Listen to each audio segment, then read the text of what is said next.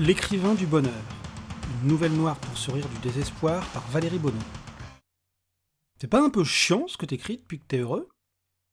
Alex laissa les mots pénétrer le cerveau, la conscience puis la confiance de son amie Valérie. Quand la brèche se révéla dans les yeux ahuris de Valérie, Alex enfonça le clou. Tu trouves pas? La question, formulée comme une évidence, heurta plus encore les doutes de l'heureux écrivain. Chiant, non, je ne trouve pas. Je ne m'intéresse plus au même sujet, c'est tout. Oui, bah tes nouveaux sujets sont chiants, insista Alex. Valérie ne répondit pas. Il aurait pu tenter d'avoir raison, argumenter, s'énerver, mais ce n'était plus lui.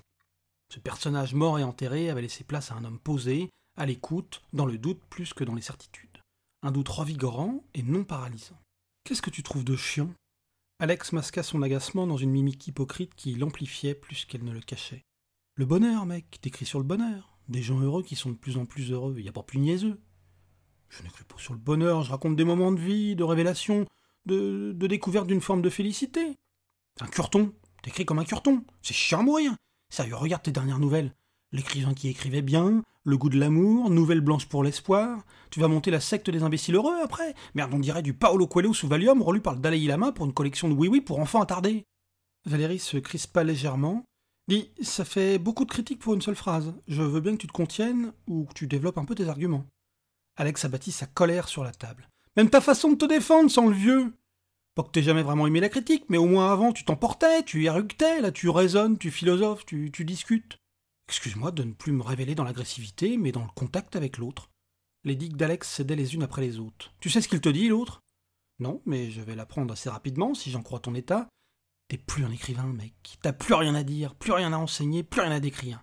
T'es en paix, et les écrivains en paix sont des écrivains gonflants. Agacé par la pauvreté du jugement, navré par l'étroitesse du propos, Valérie tenta encore une fois d'argumenter. Tous les grands écrivains ne nagent pas dans un océan de névrose, dans une apocalypse mentale permanente. Alex repoussa l'ouverture. Tu vas pas me citer tous les auteurs bourgeois du 19e ou les bons à rien du 5e Tu parles de siècle ou d'arrondissement Tu m'as très bien compris, 19e siècle et 5e arrondissement. Oui, bah le 5e, justement, on est la preuve. Tu peux être atteint d'une faille narcissique cataclysmique et rester chiant comme la pluie. Rien de bon n'est sorti de ces nains névrosés depuis 50 ans. Le sens de la formule, l'originalité de l'intrigue, ça ne dépend pas de ta consommation d'antidépresseurs. Alex se leva, de colère ou de dépit. T'es emmerdant comme un de tes personnages. Un de tes personnages fantomatiques, sans présence, sans aspérité. Non, je te le dis, mec, ce que t'écris ne vaut plus rien. Et si ta conversation prend le même tournant, ça va plus être possible. Et fidèle à son caractère entier, Alex lâcha 10 euros sur la table et quitta le bar.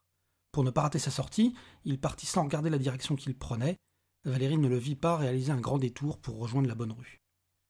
Il quitta le bar peu après, et arrivé chez lui, il se connecta pour écrire une nouvelle blanche pour l'espoir. Quel thème choisirait-il?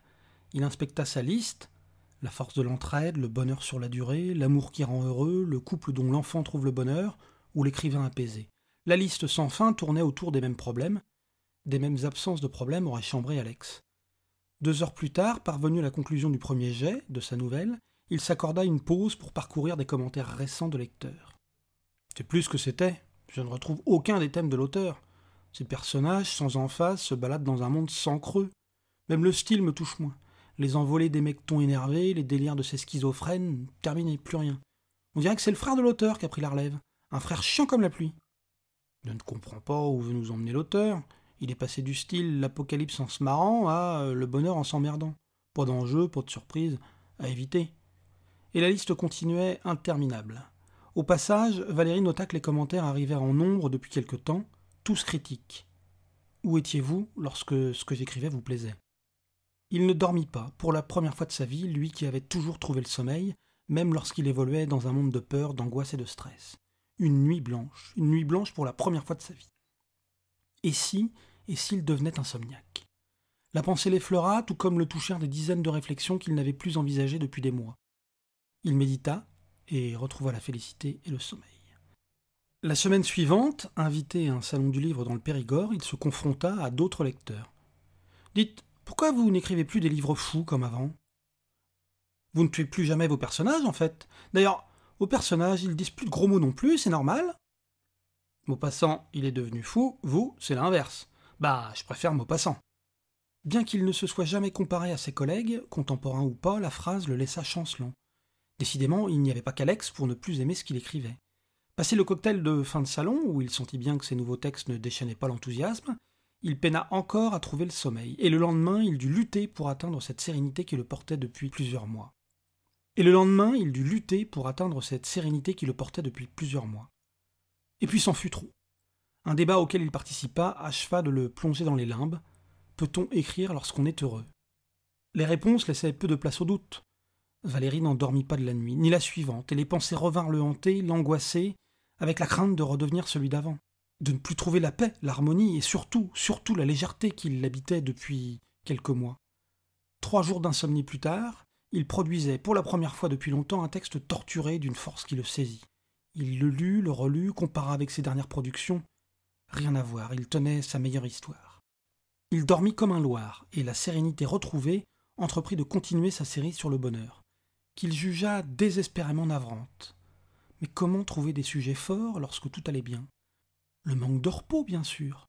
Nuit après nuit, Valérie s'obligea à ne plus dormir. Il s'octroyait deux, trois heures de sommeil maximum. Il reprit sa consommation d'alcool excessive.